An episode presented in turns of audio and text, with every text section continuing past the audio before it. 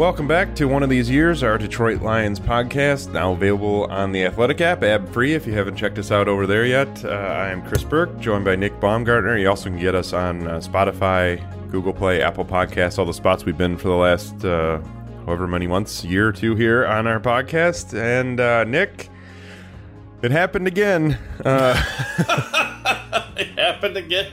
like a historically bad weekend for NFL kickers.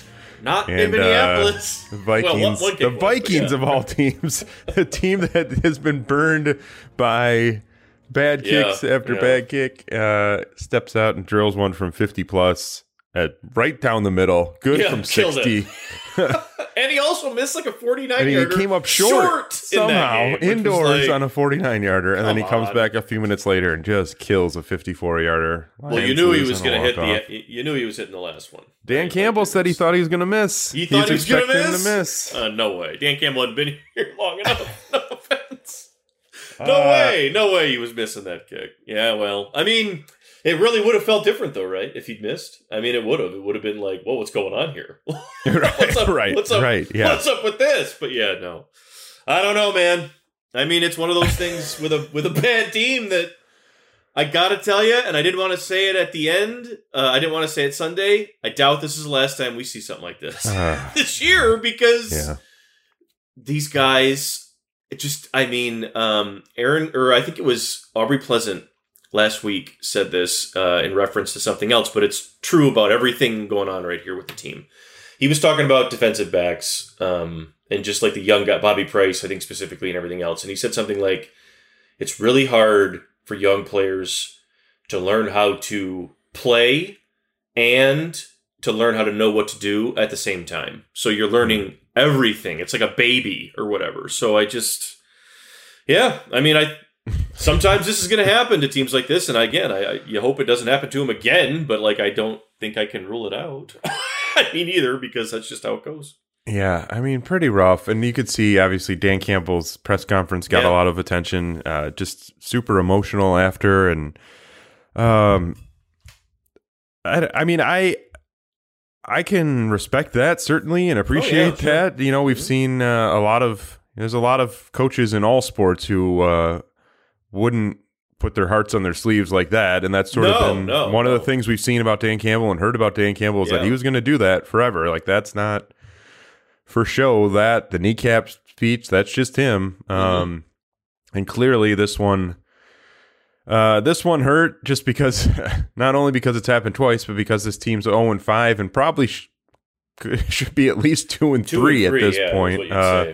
And so you just kind of you know it's just sort of dragging on here and and you know you obviously see them playing hard and it sounds like they're practicing hard and, and everyone's bought in but you know it's tough as you get into Yeah. mid-october here to not have one so um what'd you think watching that i I mean it was interesting to be in the room as that was happening and kind of you, you know you kind of takes you aback for a second to see Right. a coach get choked up like that but what what'd you think uh watching that presser Uh, it didn't surprise me at all. I, I think that Yeah. um, it reminded me. I actually thought uh, a couple times earlier in the season, I, I wondered if maybe we would see something like that, especially around actually Right. around like cut down time. there was there were times where he was so like you could tell how nervous he is. But I mean, uh, that's something that will come up, and people will ask on the outside looking in that haven't been here every day. I'm sure that will ask, you know, is that is that fake? Is that real? You know, or whatever. And I mean, you know, as you know, speaking for you too, you've been here since Campbell got here, of course, too. So I mean, we've seen this every day. I mean, it's he wears it on his sleeve. He's an emotional guy, and I think Chris, that you said that a lot of coaches wouldn't do this or wouldn't show that side of themselves. I don't think Dan Campbell can help it. I don't think he probably wanted to in that situation. I think it seemed like he was kind of overtaken. But I also would say that it's important to note here that like the Lions situation is sort of unique also, but Dan Campbell is like kind of made it that way in that he's also a coach that's not sort of like I think a lot of times we see coaches start slow like this in a bad spot, even though it's sort of known that you were going to struggle. And they sort of like I don't know what the right word would be, but it's not that they disassociate themselves from the team, but like you know what I'm saying. But they mm-hmm. try to like mm-hmm. separate their career from the team's situation, and it's like Right. my path as a coach is not going to be completely colored by this team's ineptitude, and I'm going to keep this distance between myself and this team to protect my you know We see it all the time. We see it every year. We'll see it this year. We just right? saw it here for three years. right, and we saw it with Matt Patricia. we'll see it. We see, and this is like the opposite. And of course, NFL teams do do that a lot, right? When you have a bad experience, you try to find the opposite. Campbell's the opposite of Patricia, but it's also like he's in there with him, man. Like that's the thing to take away here. He's in there with him. He's not distancing distancing himself. I saw somebody tweet the other day like the Lions should just keep Dan Campbell for like 50 years because this stuff is going to continue to happen if you just restart it. Maybe you found someone that actually is tied in with this. Like I think that's the takeaway that you have to take. All evidence has to show itself as time goes on here, but how, I don't know how you can even pay passing attention to this guy and the staff and not see this as genuine and not see this as a positive. Um, whether it's a win or not, it's a positive in the right direction that you have a team that is willing to grind together. And in and in the NFL, man, like that doesn't happen a lot. These are pros Yeah, from right. different places, and I think that was my takeaway that it was genuine and, and just another example of that. Uh, something that we've seen from Dan Campbell uh, since the start. And he, No and I think, it, and I think Trey Flowers, someone pointed out after the game, like he was a player not that long ago. Mhm. Like it hasn't been a huge. It's not like he's thirty years removed from being a Yeah. player. So I'm sure there's still a lot of those same emotions of what what it felt like on game day, and you know just the same stuff he went through as a player. Um, and also, we've talked about this is a lot of what this season is about figuring out which players on this roster care Mhm. this much, care as much as you know As he does, your coach. basically. Yeah. Yeah. And if you don't, if it doesn't hurt you like that, I don't know. You're probably not going to be here. Like, er- not everyone needs to be in that locker room sobbing, but he wants, he said it. He wants guys to feel it. He wants these losses to really hurt for at least Mm-hmm. 24 hours or whatever the window is that he gives himself. He wants this to hurt. And that, that's a couple Yeah, that I mean, are it probably has to. hurt now. I mean, it's the same. It's the thing. Like, if you're going to go there every day and and be a professional football player and grind through all that the way they want to do it, yeah. I mean, it has to hurt, and it and that's the thing that I never understood with. um I mean, I did. I understood why he was trying it, but like if somebody like Patricia, where it was just like, how can you walk off a field, probably walk into a private office somewhere, lose your mind? I'm sure after a horrible loss, and then come out and act like it was just something that's not going to bother you. It's like, Coach man, better got to play better. Right, like you're a human being. We all know you're a human being. Be a human being.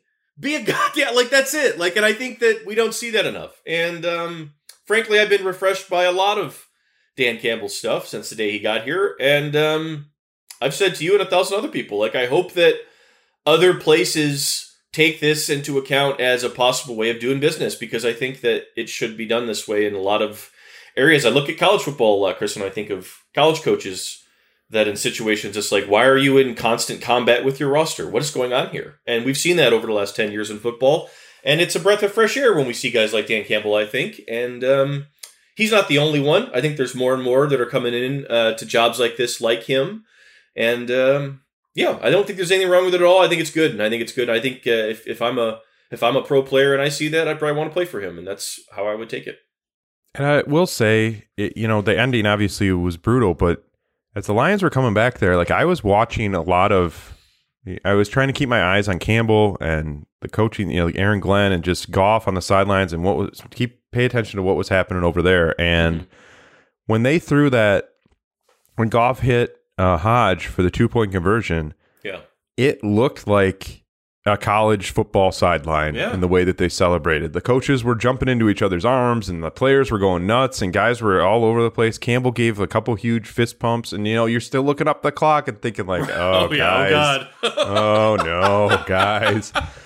But right. you know they I, I think they deserve to be excited in that moment and i think it also you know they they're clearly as i said they're clearly still very invested in this and and want that win. Mm-hmm. um and i talked to KhaDarel Hodge after that game and he said you know like but campbell reacting like that just shows you Oh yeah. that it means as much to him as it means to us and that says something to us you know? Like that makes you want to go out there and play hard for the guy and get him his first win. So i don't know. At what point do you worry that the, i mean there's a lot of young guys playing here.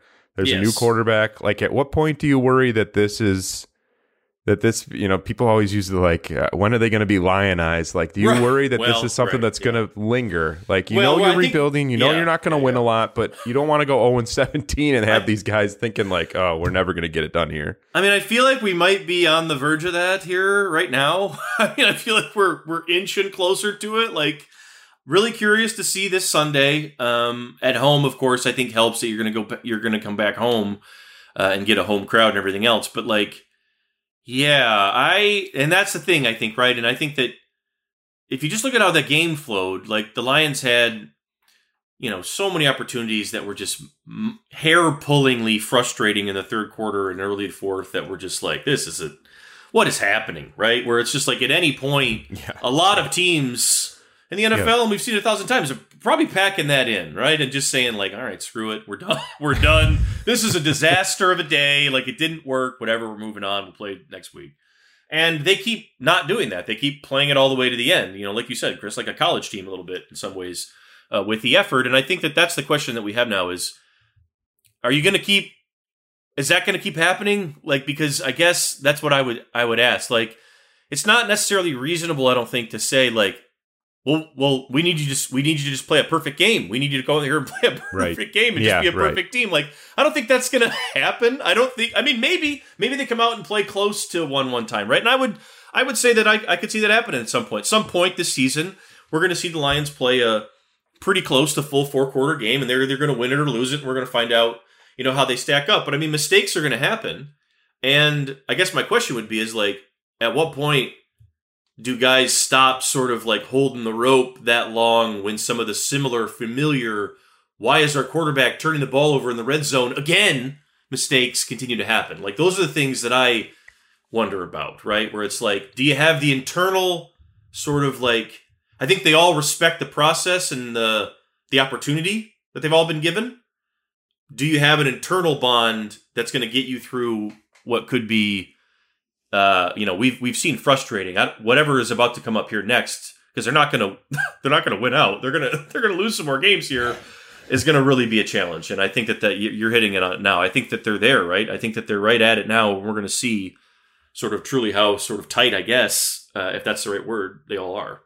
Curious, Yeah, I curious mean, for your thoughts here too on the same question. It's really tough because I I wrote about it after the Ravens loss and you know I've asked about it a couple times because there's not really a there's not really a way past this. You know that this whole idea No. of like well how do you how do you get this team to a point where in you know when you're up a point or two with 30 seconds left you don't feel like they're definitely going to lose? Yeah, like right, how do you get to that point where you feel like they're going to finish off these games? And you know Campbell said after Sunday's game like we we're close. We know we you know not that far down the road we're going to be on the other end of these games and uh, and we're going to be feeling the you know the emotions that the Mhm. other sideline's feeling but there's not really a, a there's not really a way you can coach a team through this to that and especially this team where it's been have not just it on their two own. games it's been decades of 100% whatever's yeah. going to go wrong can go wrong whatever can go wrong is going to go wrong so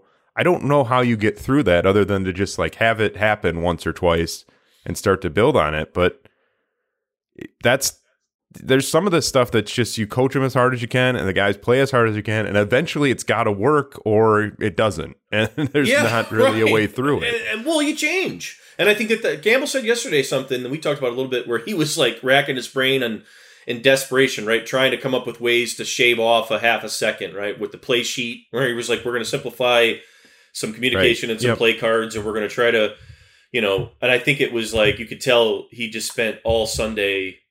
Go or Monday morning or whatever, Right, just going right. back over every single process that they do and being like, can we make that half of a second more efficient because like clearly if we're saving you know we're on that bubble screen where you know they could have had a first down it's designed properly and hodge and benson block the same guy it's like if we could have communicated that better in the moment or whatever. If they adjust it in that situation we communicate that like a half second better. Maybe we get that block. Maybe it's a first down. Maybe we get a field goal of that drive and maybe we win the game. And i you know that's how you look at all this stuff right now. And i think that that's all you can do. And and yeah chris i think that to your point is like you do those things but like you're going to drive yourself insane doing that. Really all you can do is just go coach it again and just see if the next time it clicks. And it would help if guys would stop getting hurt for the season every other Yeah. play. Like Yeah, that would be that would be nice. Like this is getting to be, and I think that you know there's some frustration there that's like beyond your control. That maybe you can find a way to harness some of that too. I think right now if you're the Lions because. Yeah, like some of this, some of this injury stuff is kind of bullshit here. Like, I mean, can one of Yeah, these be right. a bruise? You know what I mean? Like, can one of these just be like a sprain? I don't know. Like, this is stacking up. Cephus makes a play, he's playing well, and then boom, breaks his. Makes co- a you know, really good like, play. A great. It was like a third and ten, and he spun out of the tackle and got the first down, and then he gets slammed to the turf and breaks his collarbone yeah. or whatever. So- and so yeah, Just it's it's a bunch of stuff going on, and like this is a choppy, choppy time right now for them. Uh, but I do think, like we've said this since the start of the show here today, like it's important to remember now.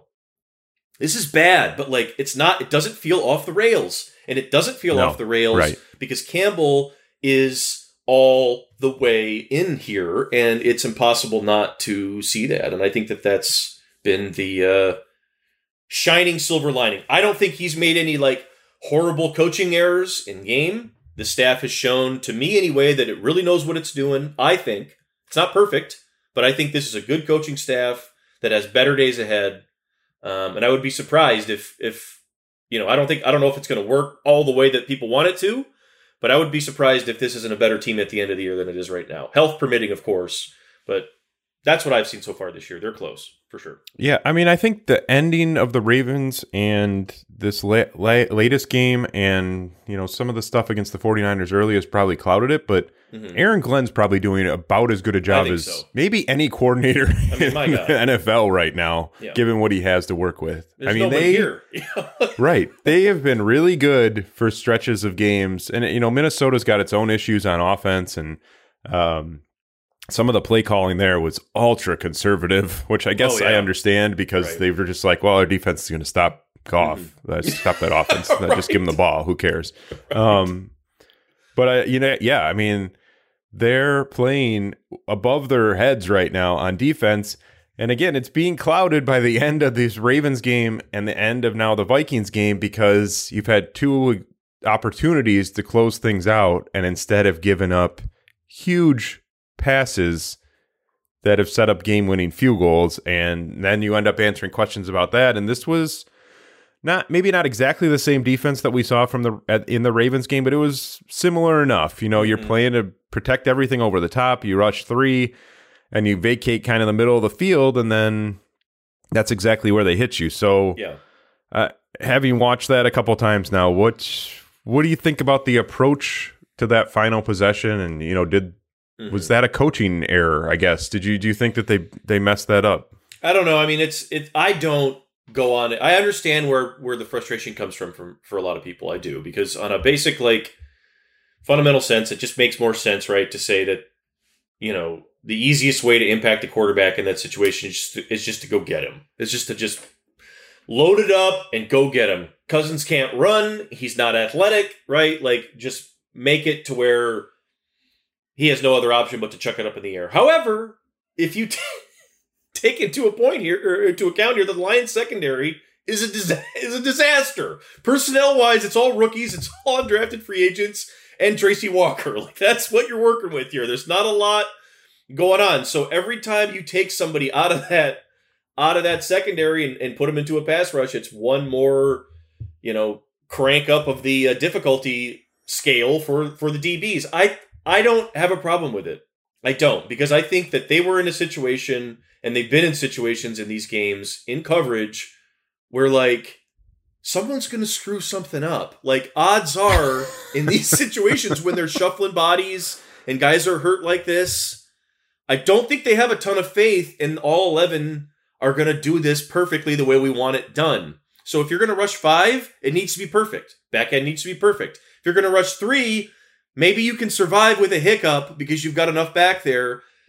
But, you know, as we've seen, Adam Thielen against an undrafted free agent is going to be Adam Thielen. I don't know, you know, it's hard for me to crash on Aaron Glenn for that because I do think, you know, there is risk reward on that. I, you know, and for the Lions right now, I don't what happens if they burn you over the top for a touchdown? That's on the table. Like I think that those things need to be taken into account here when you're talking about the Lions. The roster isn't good.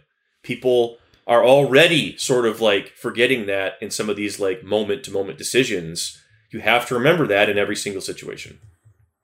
Yeah, I um we've talked about this a lot since Sunday. Yeah, I, sure. I've kind of been on the fence about it because especially, you know, It's hard. second It's down, one. second down, they rushed three defensive linemen and then brought Dean Marlowe off the edge, and Cousins like just wanted to get the ball out of his hands and threw Yeah. a four yard pass, and the, they had to burn their Boom. final timeout, and so, you know, that maybe that maybe you can't run the exact same pressure two times in a row and have it work, but that's sort of the the thinking I had in mind. Not that you necessarily put four or five up front, but that you put Right. bring something that's going to make Cousins feel like he doesn't have you know seven seconds to stand back there in the pocket.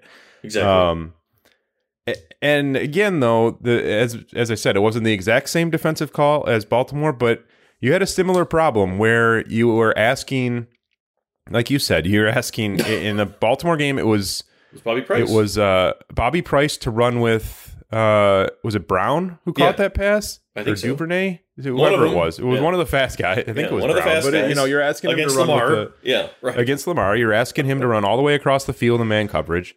Jerry Jacobs is here against Thielen. You're asking him to stay with him in man coverage, and your sort of safeguard are in Baltimore. The Baltimore game, you had two safeties, Harris Mm-hmm. and Walker, both playing uh, in front of the first down line because they were worried about Lamar running. And here they had was it Marlowe or Parker? One of the one of those I thought it was Marlowe, but it might have been Parker. Okay. um, playing like 15, hmm 12, 15 yards deep right in the middle of the field. Right. And Minnesota ran two, you know, dig route two in routes, hmm and that guy in the middle of the field dove down on the shallower one, and Right. there was nothing in the middle of the field that to cover. So, and Campbell said it. He talked about the first play on that drive because it was almost the exact It same was the same thing. kind of concept. Yeah. and that middle guy, I think he said it was Parker that time, came I think down. Parker screwed up the first one, and Marlowe Yeah. uh, was there the second one. Yeah. That's that's what I thought too. So, but it was sim- similar problem on both. Yes. Where like if that guy in the middle is two yards deeper and stays home, Right. that throwing lane is not there, and instead he's coming downhill. Yeah, he's going to to And- come off it. Yeah. Right, and so you lose it, and then it's wide open, and now you have a cornerback, an undrafted cornerback, trying to cover a really, really good wide receiver for like five seconds on a on a route to the middle of the field. It's a disaster. Yeah. Right. and they still tackle them short of you know They Fox did. had like Fox had the you know field goal target line. They still tackle them short, but I don't know. To me, that like they ran like it didn't work against Baltimore, and they didn't make an adjustment from it not working Yes. against Baltimore. Right? They just trusted the call, they trusted the guys, and that's what they went with. So Of course. do you go back and look at it now? Uh, I mean, I just uh, my answer to that is like I'd like to have a better corner. I think it's probably what I would say. Okay. All right. I just I I don't know. I mean, I think that like in that situation, yeah, you have to. You definitely have to. And I think that that's something that they need to reweigh, right? Because yes, I, my answer to that, yes, and I would say that maybe I would come to the other side of that and say that maybe you need to fi- take more into account on, you know, if you're worried that your guys in the back end are going to screw it up, then maybe take some of that out of their hands and give them a little help up front. I, you know, with Lamar, I wouldn't change it because it's Lamar. If you're going to send somebody at him, you know, and it's going to get dicey or whatever, and he breaks out of there and runs, it's a problem. With Cousins, I think maybe you have more of a, you, you know, the case holds up a little higher there because, you know, not that Cousins can't make a throw against pressure. Of course he can. And, you know, that's a risk you're going to run there. And, you know, he could burn you. But, you know, he's not Goff, I guess is what I, is what I would say there. But like, I, it's a tough one. It is a tough one. I understand their plight on that. And that's why it's like, I can't crash on them too hard. And I just thought it was very reductive. I just thought, eh, you know, not that we're doing this, but other people on Twitter, you know, immediately jump to that. They love to jump to the, you know, well, if you call a timeout there in the second quarter, and to me, that is that. That's the same thing. It's the same. Okay. It's the same thing. It's like when you're when you're boiling it all down to like one call. It's like, come on now, like that. That's hard to do.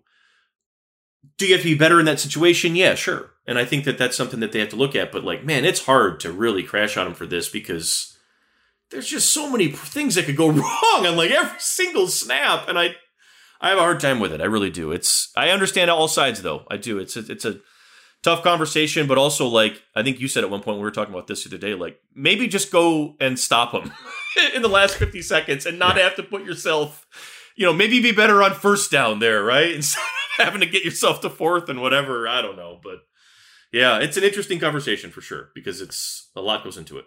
Yeah, I don't know. I mean, I, I think it's a lot of it just comes down to sort of your personal philosophy for how you'd approach Yeah, that game. Like Yeah, my right. my preference in that situation, and I've never called plays in the NFL, and I Yeah, know that they're working with Never will. with limitations at cornerback, but my preference there would to bring at least four and s like maybe uh, not even not dare them to throw deep, but like if they're gonna hit a sixty yard pass in that moment, like Fine. good luck to you. Like you know. I don't want to give you a free walk into field goal range or even borderline field goal range. and that's, the thing. I would say. Yeah. that's kind of what they did and i don't think they were trying to do that Yeah. uh, it's just that you know the coverage kind of had some holes that that made it feel that way that they were playing super soft like jacobs was on him like he wasn't Mm. He was. Dropping wasn't 30 bad, yards no. deep he was playing Yeah. coverage like he was in man coverage and he just got beat to the inside and then there wasn't help so it happens but you'd hate to see it happen you know twice now in three weeks and cost you two games because uh i don't know. It's just it's just tough. And i, I to your point like uh, the solution is to have better corners and i think that that's part of it. So but i'm kind of curious for your thoughts on this too. Like at what point does the conversation here shift from you know uh kind of microanalyzing every single thing Dan Campbell and his coaching staff does back to well Brad Holmes needs to get better guys Yeah. in here. Like at what point Yeah. does the pressure shift back to the GM? Is it the draft or is it now? That's a great question because it's like you could ask that question in like a thousand different areas, like on the roster. Because and we talked about this the other day too, and I know we'll talk about Goff, but like I think that's one for even for Goff. It's like if you really have faith in him, are you going to go do something here? He's got nobody to throw the ball to. Like, and it's the same thing on the other side. Like we talked about this last week. I would like to see Tracy Walker get to play with a good safety. I would like to see him play, you know, with someone that can help him. I mean, look how well They he still played. love I Will mean, Harris, man. They still like Will Harris. I mean, Harris. a fine, lot. fair enough. But like Tracy Walker played a great game the other day. That was Yep. maybe his best game as a pro. This has been, I think, through five games. You know, a uh, all the things he said he was going to do this offseason, he's done them. Right? Like I think it's been a really good thing, and it's a bright spot. And it's like, man, you'd like to surround that guy with some help, some like reasonable, excuse me, help, but also that's the balance, right? Where it's like I think that they can pick spots on the roster right now, and I would say maybe this is a time for them to sort of rehuddle um, and sort of look at. Maybe they had that plan before the season started. Like maybe you get X number of games in and, lo- and look at where you are. Maybe the injuries change that uh, equation, but like I do think that you are really, really making life even more difficult than it needs to be in some cases. Like, would it be that hard to go find another veteran safety or corner and see if and see if something can work if if, if the guy fits the locker room? I mean, like, would it be that hard to go and see if there's a receiver who might be able to? I don't know. You know, I I, I do think that that conversation. It's a hard one that probably happens every day, but I think it's I think we're approaching that too. I mean, would you agree the same thing? Like, we've talked about this a bunch. I, I just Yeah. you go. I mean, maybe it is that league, hard.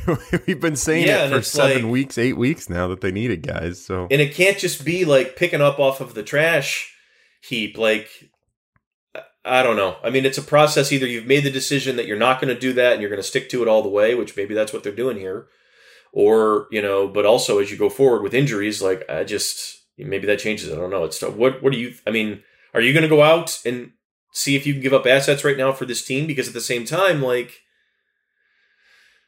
Uh, you trying to win right now? I mean, Right. like I, you're. I mean, you're not necessarily trying to win right now, but you're not trying to lose the ship either, right? So it's like that's the balance. I think that you're walking. I guess.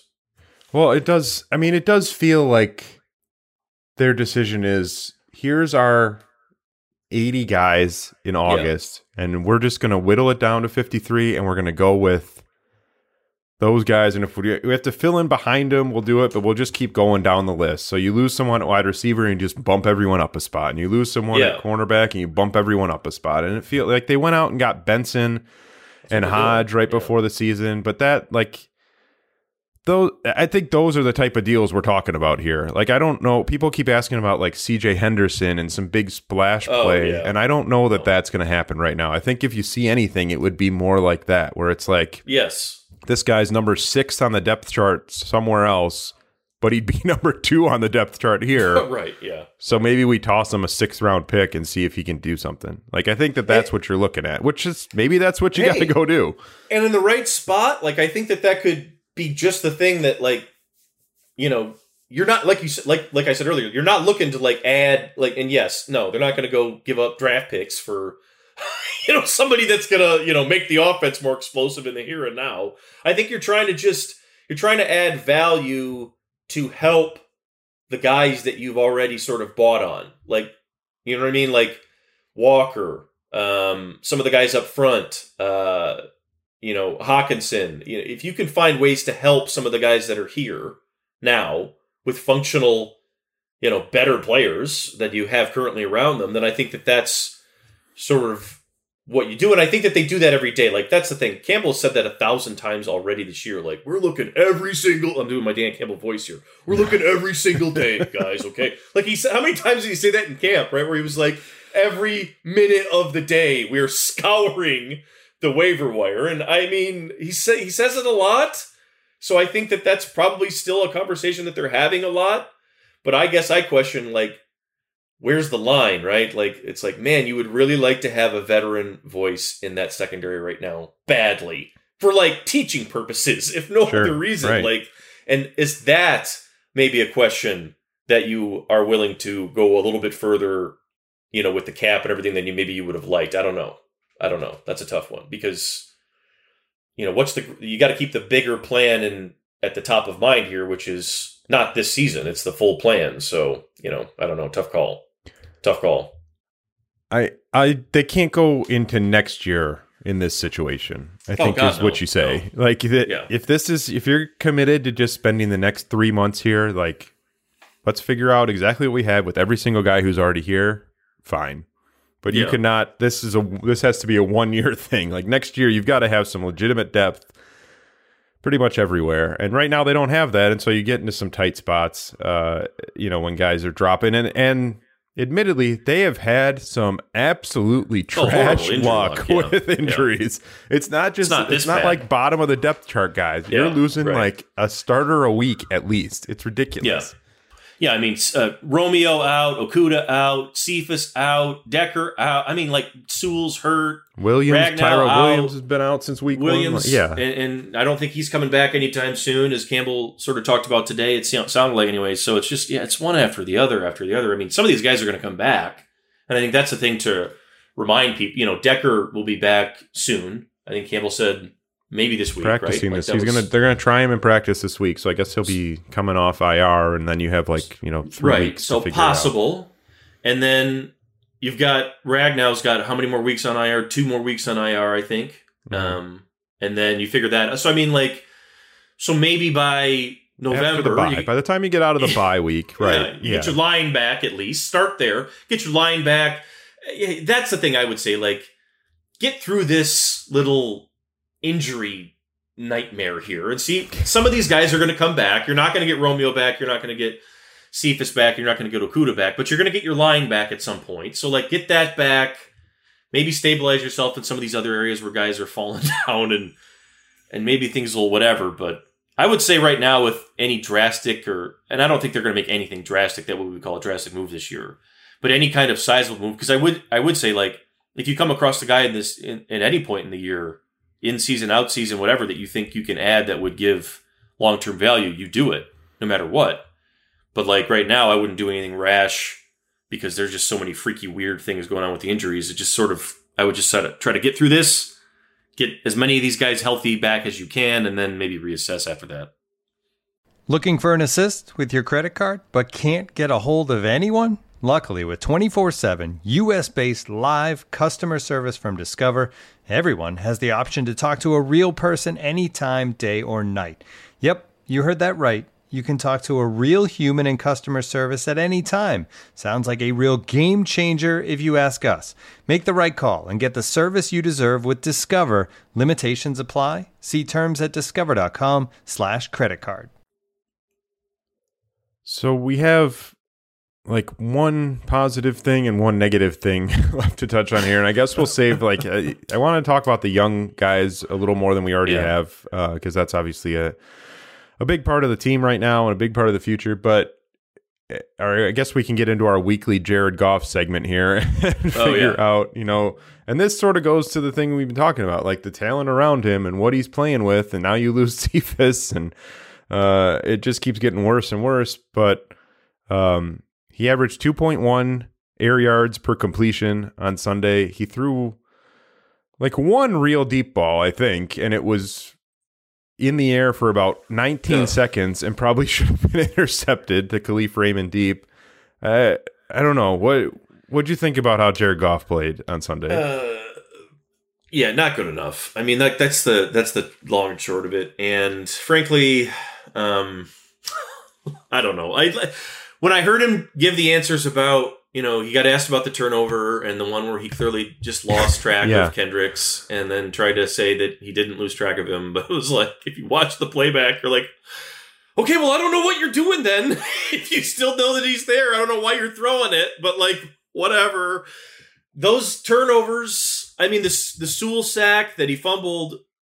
You you know, Sewell can't get beat that bad there, but it's also like, could you could you stop fumbling? I mean, like other quarterbacks get sacked and they don't they don't fumble this much. I mean, could you stop fumbling? Would be one. Stop turning it over in the red zone would be two. Have an under, a better understanding of time, space, and what's going on in the game. You can't turn the ball over in the red zone. This team has no chance. He is making errors that are digging. You know, the Lions start every single game in like a medium grade hole. I think we, if, if we would say that, right? Like the roster puts them in a situation where they are already digging out of something when the game starts. He is burying them with these decisions and these mistakes, and he's making 20 something million dollars. So I don't care. It's Goff's fault. The turnover, the interception is him. He can't do that. You can't play like that. Like, and it's the same stuff that we're seeing over and over again. And, and then when I hear him say, like, I'm going to keep slinging it, that's not the answer here. The answer isn't you keep slinging it. The answer is be a better football player. And it's the same thing. And it's funny that we've already gotten to where Sean Is McVay this got him after slinging it? Have we been after talking- four years. But like, like that's not the answer. The answer is not you. My confidence needs to stay up. I can't let a terrible decision destroy my confidence. Yes, that's true. But like, man, be better than this because like this is bad. You're not helping yourself. Like I think that that's where the frustration is building here because no, the receivers aren't good, right? Like no one's claiming that they are. Like it's it's a struggle. It's bad. It's really bad right now. It's worse than it it's been or we even thought it would be with the injuries and everything else. But like in the moments and times where he is where Goff does have an opportunity to help himself, he never does it. He just never never helps himself. And it's like uh no, he's not doing enough to help them win games. They should be 2 and 3 and a large part of the reason why they're not is bad quarterback play. I don't know how else to look at that. It's not been good enough and through 5 games the talk about can we judge Jared Goff fair? I yes, I think you can, and I've said that the whole time. I I don't expect him. I don't expect him to guide this team to the playoffs or win a Super Bowl. But I mean, man alive, you got to be better than that. Like that's like pulseless that we've seen, and that third quarter, fourth quarter was just really bad. I, I don't know how else to say it. It's not good enough. I I assume he knows that and understands that, and all the things that we've talked about. Right, like that was a frustrating one for me. Uh, maybe the most of the year because I think Yeah. we've seen him play better than that. And um, I don't know, like this the, the red zone turnovers, man. I, I I'm asking you the same question, like your your your whole thoughts here on this because it's a it's a conversation and we're five games in and there's a long way to go, but like it's one that that's ongoing all year. It was really bad to watch live. Like it was Yeah. one of those games where you just felt like they were not going to. sc- I mean, it felt like it was going to end sixteen to six because Yeah, like right, they're never going to move the ball down the field. They're never gonna score. Uh, yeah, And then they put, you know, they obviously got the field goal drive and then scored after they got the turnover. So I guess you give them credit for that. But um, yeah, it's not good enough. It's been interesting to hear Dan Campbell talk about it because this is two weeks in a row now in his post game press conference where he's been pretty pointed about Sure. Jared Goff cannot do that. You cannot, Yeah. and it's, it hasn't been. Well, we had a breakdown on the line. Uh, the play call wasn't great. It was our quarterback turned the ball over in the red zone Right, in plus territory, and it's killing us. And it was very direct. He didn't say. I don't think he said Goff's name, but it was clear that he Yeah. was talking about Jared Yeah, it's Goff being Goff, better in those spots. And and so I think that you know the frustration, like you said, I think it's it's kind of hitting a boiling point for them too. I don't know that there's really a way around it. I don't think they're going to start the David Blough. I don't think Tim Boyle, like you know, Tim Boyle isn't coming back from IR and and starting, but um, yeah, it just isn't good enough. It's really not, and I think some of it. You go to the receivers aren't getting open a whole lot, and you go to the play calls is mostly trying to get yards after the catch type stuff, and so you're throwing Mm-hmm. underneath and you're throwing to your backs and you're running those wide receiver screens, but eventually, uh, it's we've talked about it before. It's so hard to get down the field like that, and Campbell said it on Monday. Like we're really good uh, with yards after the catch, but Mhm. to play catch and run, to throw three, five, seven yard passes and say, well, go get us 10 more in the NFL is an impossible way to get down the field. And so eventually your quarterback has to do something for you. And if it's not going to be with Jared Goff's arm, it's just not going to happen because he's not going to. It's this isn't Lamar Jackson where, well, everything's covered. Yeah. I'll just go run for 15. Nope. No.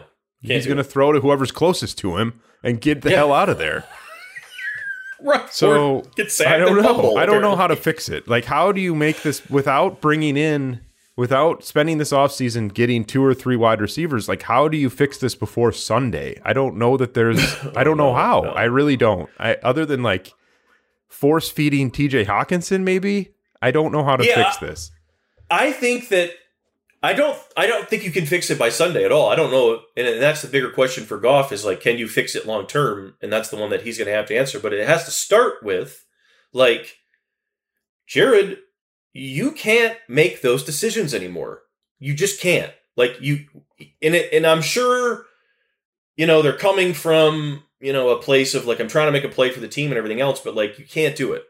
It cannot be, you know, the offense puts together a seven play drive and gets down to the 25 and you've decided that you know you're just going to forget uh, all discipline and you know just completely botch you just can't do that. Like that's where it has to that's where it has to start because it's not all just well benson can't catch a pass in traffic and you know raymond is getting hit over the middle and he can't catch a stop route or whatever when he's got three guys on him or whatever. No it's not it's not all that. Like yeah you can't go sign you know two pro bowl receivers in in a day and that can't be the answer in the offseason either. It just can't. Like he has to be better. For the money they're paying him this is the conversation as it goes for the rest of the year. It's Goff related it's not who's around him. It's how much better can he make the guys around him? And i don't think that you're asking him to make them into pro bowlers but it's like can he make them good enough to win some games? And so far the answer is no.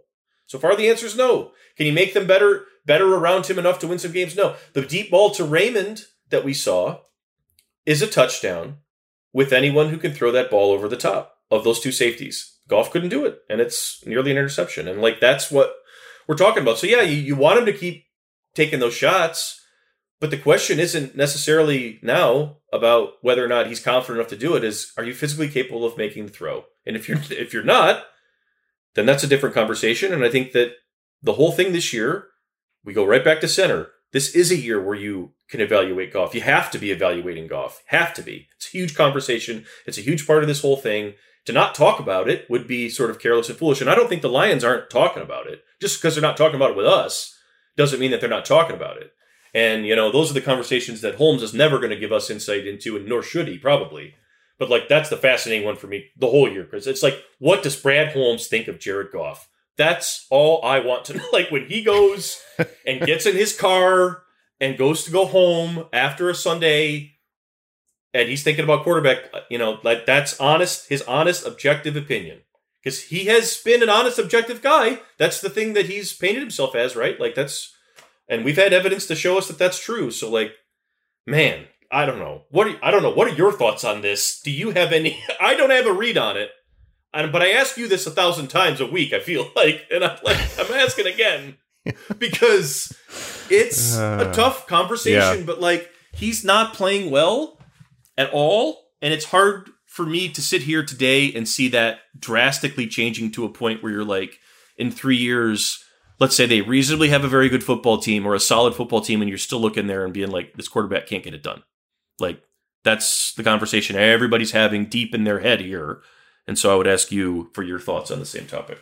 I mean, my guess is that internally they're not at all surprised by this, but they're disappointed because I think that the Yeah. the fair. hope was look he's a, here's a guy that we know. He's still Mhm. young. He's won in this league. We know he's tough and he'll get out there. Yeah, good we kid, know he'll be good in the locker off, room yeah, even right. if we're bad. Like Mhm. we have all these intangible things about him. And we know there's some raw we know there's some physical talent there. Yeah. and let's hope that he comes in here and plays like the best version of himself and we can start looking at this as well maybe we already have our guy. Hmm you're five games in now saying it doesn't look like we have our guy. And Right. some of that goes to the play call, some of that goes to the game situations, the wide receivers, all those things. But there hasn't been a whole lot from Jared Goff that you circle and say, all right, when this team's really good, here's Mhm. what he's going to look like. Like, this is what we can build around. There hasn't been any of that.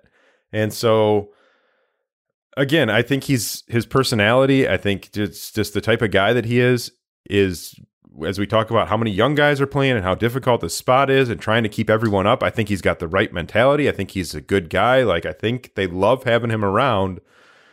But I think there's got to be some disappointment. And as I said, Campbell Campbell has been he's very honest, but I think there's a lot of times where he's pretty calculated in these press conferences. Oh, it yeah. happened with DeAndre Swift in the preseason. Yes. It's like we got to start seeing more from him, and all of a sudden, Swift started going, and now you see where that's at.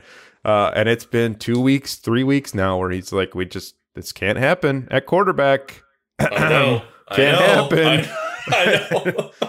and uh, so I, I mean, I, yeah, I mean, I think that they have to be disappointed with that because you're asking him yeah. like on the one hand you're getting to the end of these games and like you've had a shot to win two or three of them and i guess Goff's part of giving you a chance there but he can't be the reason that you're further behind than you are you know he can't be the right reason that you're kind of And pulling uphill that. at the end right Yeah. he's got to be the guy who keeps the train on the track and this is two weeks in a row now where it's a totally different game if he just takes care of the football yeah. That's just- it. Just take care of the football. Who, am- like if you're not going to throw deep, all right, we'll work around it. If you can't run, it. we'll work around it. Just don't turn it over in the in the opposition's territory. That's it. I mean, man, my like kingdom for one sit down. Can I be in the room one time when Campbell and I, Oh. I am fascinated. I have got to know what Campbell's inner thoughts are on this whole thing because like that's all I keep thinking about. And it's, you just said it. Like it's coming to a point. He said it.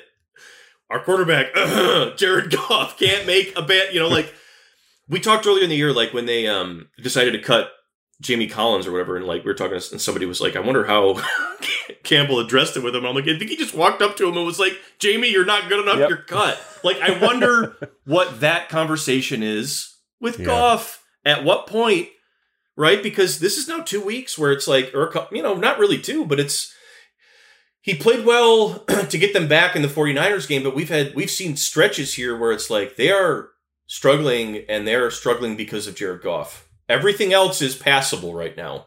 And he is not and they're losing because of him. Like we've seen that already. And it's like, yeah, no, that can't happen. And those are the types of things where it's like, yes, this is going to be very fascinating because I think we all know that the quarterback is different. The quarterback's a different situation. There's so much on the person's plate and everything else the guy's going through and blah, blah, blah. But he is still one of 11. And if you are talking about, you know, this has to be 11 man football and everything else, uh, ladies and gentlemen, they were playing 10 man football on offense last week many times, and it was the quarterback who was the 10th man, uh, the 11th out of whatever you want to call it. And when that's the case, it's a lot worse than, you know, when it's the guard or someone else, you can get around it. When your quarterback's the guy that you can't get around, you've got a problem. And in the last two weeks, it hasn't been every snap, but like, how do you look at that game and say, if a quarterback that's even halfway more efficient is in there, they win the game by probably two scores? I think that that's how else do you look at that? You know, it's it's hard to square some of these, and it's going to get harder as you go forward if this keeps happening. And I think that that's the thing. I think you know we're talking about right here is like, what's that line for Campbell look like? What do you walk? Do they even have an option right now? They really don't. right, right. You know, like, and the money wise, we've been over that 15 different ways. You know, they don't have an option there either. So, man, well, it's a tough money, one, but- yeah. I mean, the money sort of is what it is. So I think you Mhm. go like whatever you decision you make. I think you almost have to take the money out of it because it, it Probably, is what it is. yeah. But like the, and you said the fumble, the offensive line fell apart on that play. You'd Yeah, like to see course. better ball security from Jared Goff. That's been an issue throughout his NFL career is the ball Mhm. security on the uh, you know fumbling the ball a bunch. And so, you, is it realistic that that improves now? I don't- mean, you hope it is, but it doesn't seem like it's going Right. to be. right. The interception, it's 13 to 6. That's your first drive of the second half. Your defense comes out and get a three and out. You get the ball down the field. You're in field goal range at the very least to get to 13 to 9. And that Mhm. play is not that's not a shot play. That's No. not a dangerous call. Like it wasn't a very good play call. Minnesota had the le- Minnesota Yeah. won that play call because it looked like an RPO. It looked like Goff had to decide so. between handing off to Swift or throwing the quick slant to Benson. And he read Everson Griffen crashing down off the end on the run play and threw it back over the top of him and just forgot there were linebackers or whatever happened. and Kendricks made a great play. It was a really good read. It was a one hand interception. You, whatever. Great. That is a play that if you get sacked there, who cares? Who cares? Yeah. like just No eat it. take third and ten. Take your three points. And th- this is the type of stuff Campbell talks about. Like that, if you get three there, the end of that game is totally different. yes. It is. And so eh, eh, I- I I don't, man, I don't know. You just cannot keep doing this. You can't. Not with this team. I mean, not with any team, but especially not with, any this team. and I think that's the thing with Goff right now, where if you're if you're going to challenge him, and that's what you do. If you're if you're Brunell and Anthony Lynn and maybe Campbell too, is like, look, man, you are now a fifth year, whatever. How many st- years has he been a starting quarterback? Five, six, five Yeah, or six five, year starter in the NFL. You played in a damn Super Bowl for crying out loud. You have got to start taking ownership and having an understanding of how a football game flows and playing within situations. That is the job of a quarterback above all is to manage situations. He has zero situational awareness far too often, Jared Goff. That is always the thing I go back to because it's like does he have problems in the pocket? Yes. Are there times that he can get around it? Yes. Does he have problems with his arm? Yes. Are there times where he can get around it? Yes. Like he can get around all these things. yeah. But the one thing that like he can just get rid of forever is be a better situational football player. Have an understanding of when I can take a sack, when I can't.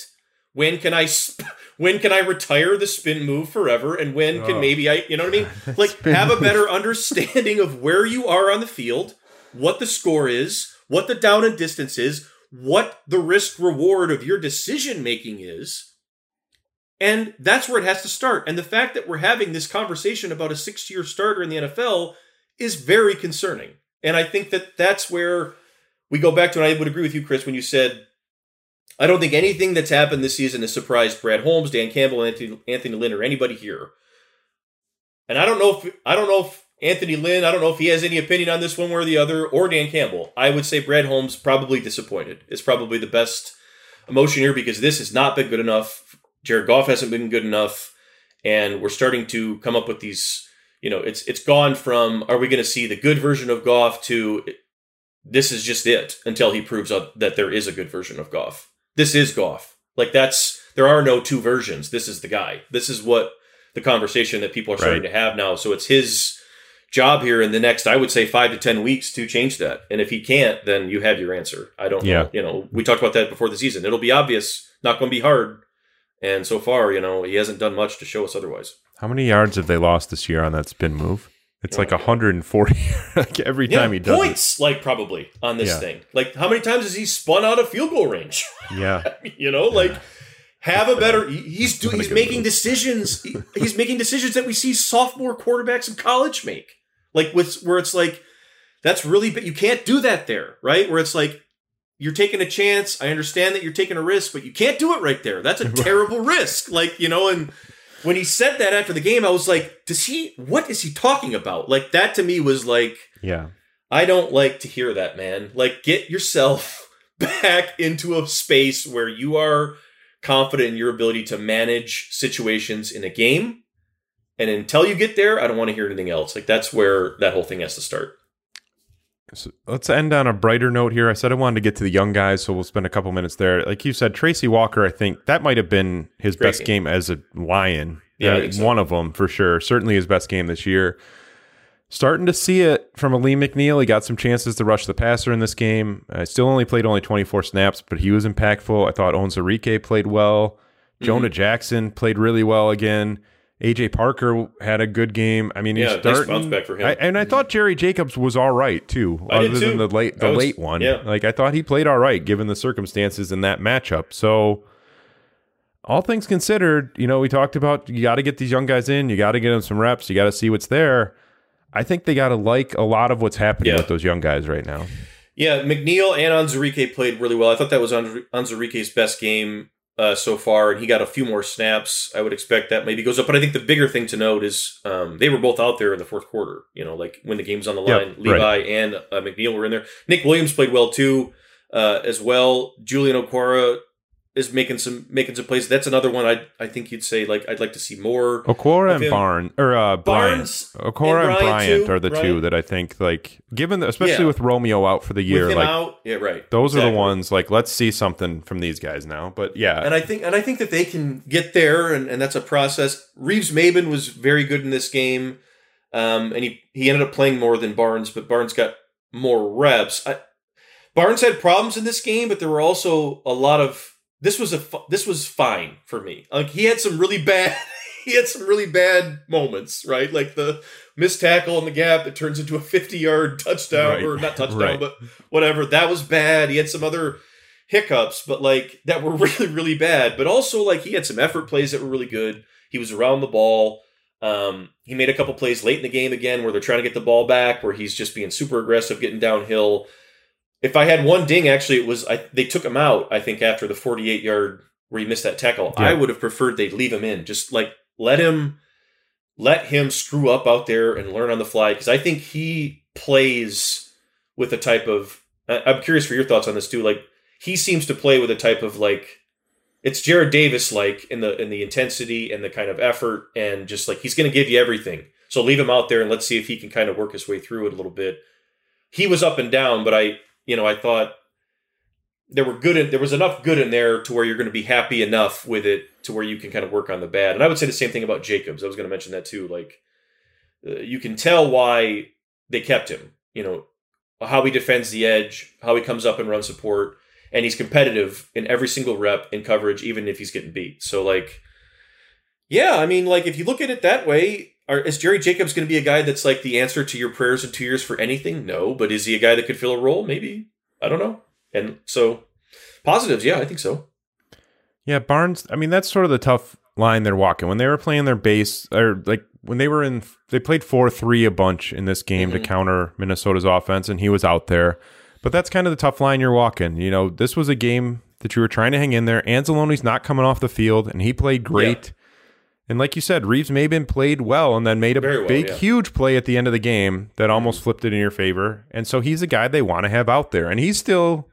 I think he's you know he's on a one year deal. He's Sure, still yeah, a guy they're trying to figure out too. Like, is he going to be part of this moving forward? So I Mhm. understand wanting to have him out there, and it's kind of tough. That's sort of the balance. Like, do we always need Barnes on the field, or can we kind of pick our spots with him and, and keep rotating and all that? So I, you know, thirty-one snaps for him. Reeves maybe played forty-one. Yeah, that's fine. Maybe ideally you flip that, but In that situation, though, right? Like you said, I mean, Jalen was playing so well. I mean, I don't hate that at the end. Yeah, I mean, to me, the big one, like I said, I Okwara, Julian Okwara and Austin Bryant are kind of the two guys I'm watching Yeah, closest right now because I think you need really need one of them to emerge as something for you here, and we've seen what Julian can do, Mhm. um, and so you just need to see it on a little more consistent basis. But the def- defensive line again you said Williams played well. You know, Brockers played well. Flowers played really well. The defensive line, I, I think for the most part, is holding up, and I think it goes back to the point you know Campbell has made about like the reason this is staying on the tracks is because we have the right type of guys in here. Yeah. Like Brockers and Flowers seem pretty bought in. This isn't Jamie Collins with either of these guys. I mean, Flowers is a football player. Yeah. That's it. That's it. Brockers too, but like let's just we could just say that about Flowers was outstanding in that game as well. Number Yep. one. Um, and I think that this is a great spot to point out that we talked about this a bunch during the Patricia years. It was like the defense was a disaster and Flowers played really well. like Trey Flowers is a football player. They're gonna they're not liking the contract, I'm sure, but yes, they are getting efforts and they're getting the things. And I think I would go back to, and as we've talked on this, you go back to the third or the uh, three man rush conversation. Um, maybe in that case going forward in the same situation, maybe if you're Aaron Glenn, you say, well, you know what, like we've got some dudes up front that if I cut them loose and give them some help, maybe they'll go get it and maybe they'll pay it off for us. And hey, maybe that's the conversation that you have with yourself because I think that if you're looking for positives or you're looking for strengths or whatever, we talked about the offensive line being the strength of the team when the year started. I would say that the defensive line has made bigger strides than any spot on the team from January till current because it's the best part of their defense and they don't have a good defense, but as you said at the top, you know, Aaron Glenn's done a really good job here. They're better than they were a year ago with less talent No, no question. Yeah. right? Right. They're better than they were a year ago on defense with far less talent, with half the talent or less, I would say. So, like, I think, and that's if you look at it that way, and you should, that's not bad. And you take what you can get there and you move on, and they keep playing hard. The defense is improving. It's hard to not see that, and it, the frustrating part, I guess, is yeah, that you'd like to. You'd like for them to have Romeo Okwara out there and Okudah and see how they would fit, you know, in this with the rest of these guys because uh, but you know, you don't, so is what it is. I, I think wait, as long as we're talking about the young guys too, we should probably mention that. Uh, like, I think you're starting to see the Amon-Ra St. Brown we talked up Yeah, throughout so the whole spring and summer. Like the he, they're still not. He's competing. He's Yep. still not maybe getting open, getting some of those looks, you know, towards the middle, the intermediate spots. They haven't, you know, they haven't, uh, they haven't thrown deep to him at all, really. But uh, I mean, I think that you're starting to see the some of the usage we had teased up of just, you know, you can move him around, you can put him in motion, you can throw those screens to him. The one fell apart, but it was there Right. if You gotta Hodge cover blocks his right? guy. Yeah. So like he's yeah, you a pretty intriguing player and Mhm. someone that should be part of this. You know, as they start thinking about way down the line, like Oh yeah, you I could so. see him being here for a while for sure. Yeah, I mean, he's a guy that you have to know. You have to you have to know where he's at, and they have like nobody. they have very few guys on this team that are like that, and uh, you know he's going to make you cover him. I think that that's the thing, and you know if you give him a catchable ball, he's going to catch it, which on this team uh, is worth its weight in gold. I would say at this point. So maybe we'll see more of that. Yeah, I did notice that as well. That uh, that was a nice day for him. Blocking well too. He's been blocking well all year. Yep. but uh, got a couple catches in there too. All right, so Bengals at home this week. The Lion, I'm sure we'll have uh, a lot of Bengals fans in the crowd, but Lions back home after two on the road, trying to get that first win again. Uh, give me one thing you're looking for here, just sort of a mark of progress for this team on Sunday. Well, if Decker plays, yeah, We haven't talked about this, and we can talk about this maybe to wrap up. If Decker plays and Sewell goes back over to the right side, which it sounds like that's what's going to happen, which at this point I don't really have a problem with, I guess. Um, you know, he's all the things that we've talked about. I think that Penei is struggling with are things that he was struggling with on the right side in preseason as well, um, with the hand placement and everything else. So that would be, and you'd like to see Ragnow in there too. But if Decker is healthy enough to play and can stabilize whatever on the left side, and you know if Sewell doesn't have to face the other team's absolute best pass rusher in every single situation like that, I think that that's a good thing. And I think that if you can lean, if you get Decker back in there, that's one more.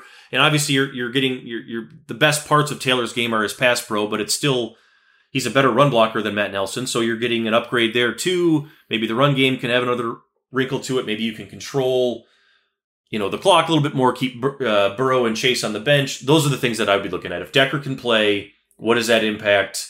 You know, have on Sewell the run game, and then maybe even on Goff as well. I would ask you the same thing though. Yeah, I mean, I think that's a good point because I think it's sort of lost in all the Sewell talk is that Decker is a good offensive lineman, and he's a good tackle, and he's maybe a guy that you know keep talking about like, well, Sewell's eventually going to be the left tackle. I don't know that it's going to happen like two weeks from now. We might be talking No. like three years from now, where they want. Right. Like a Decker could be here for a bit. Uh, so yeah, get your best guys on the field. See if it can stabilize things for Sewell a little bit. I I think that that's a big step forward. I mean, I think again, you know, keep talking about it every week, but like for me, just um, it's a- yet another test for this secondary. You've got you know Ja'Marr Chase is going nuts every week. Joe Burrow's been playing pretty well. Like, can you keep holding up again? And I think, Mm-hmm. especially for me, like I want to see Walker stack a few of these games now That's a good because yeah. he's a guy that could be a focal point of this defense when it's really good if he Mm-hmm. plays to his capabilities. So let's see it for more than Yeah. 55 snaps or whatever it was I on agree. Sunday. This could Tracy Walker could be your future like captain, leader, face of your unit here. I mean, Yep. this is this is what we're talking about. I mean, it's right here for him to take it, and I think that the whole staff has seen how he's reacted to the opportunities they've given him, and I think that they've seen his sort of ascension here. And yeah, that's a great point. Let's see him stack a couple and see if he can become that guy. Yeah, I mean something like that happens and it changes your math move for Big the time. off seasons and everything. It changes the Brad Holmes to do list for the next two three years if you can get a guy like that who's just going to be like you've got you have to have one of those alpha guys at safety. You have to, Yeah, to have a really good yeah. defense. And so if it's Walker, that's Mm-hmm. a huge piece to the puzzle. So let's see him do it for a few weeks in a row here. So I'll be watching that on Sunday. Uh, we'll be back again uh, next Tuesday to talk about that game. I guess maybe preview the Sta- Stafford showdown the following Oh. God, it snuck up on me. Uh, we do still have our 50% off deal running at The Athletic for another week or so, I believe. So if you want to head over to theathletic.com, if you Yeah. haven't picked up a subscription yet, go do that. We got a ton of Lions coverage, of course, but Nick uh, is also all over. We got a big uh, Michigan Michigan State game on the horizon here. Brewing, a little yes. bit. So It's gonna be quite a uh, party got that that covered from all angles. The Red Wings and Pistons are getting underway. So uh, head over to theathletic.com, pick up a subscription there. You can find our podcast one of these years ad free on the app. Otherwise, find us on Spotify, Apple, Google Play. Rate, review, subscribe, and uh, that's all we got for this week. So for Nick, I'm Chris. Thanks for listening. We'll talk to you soon.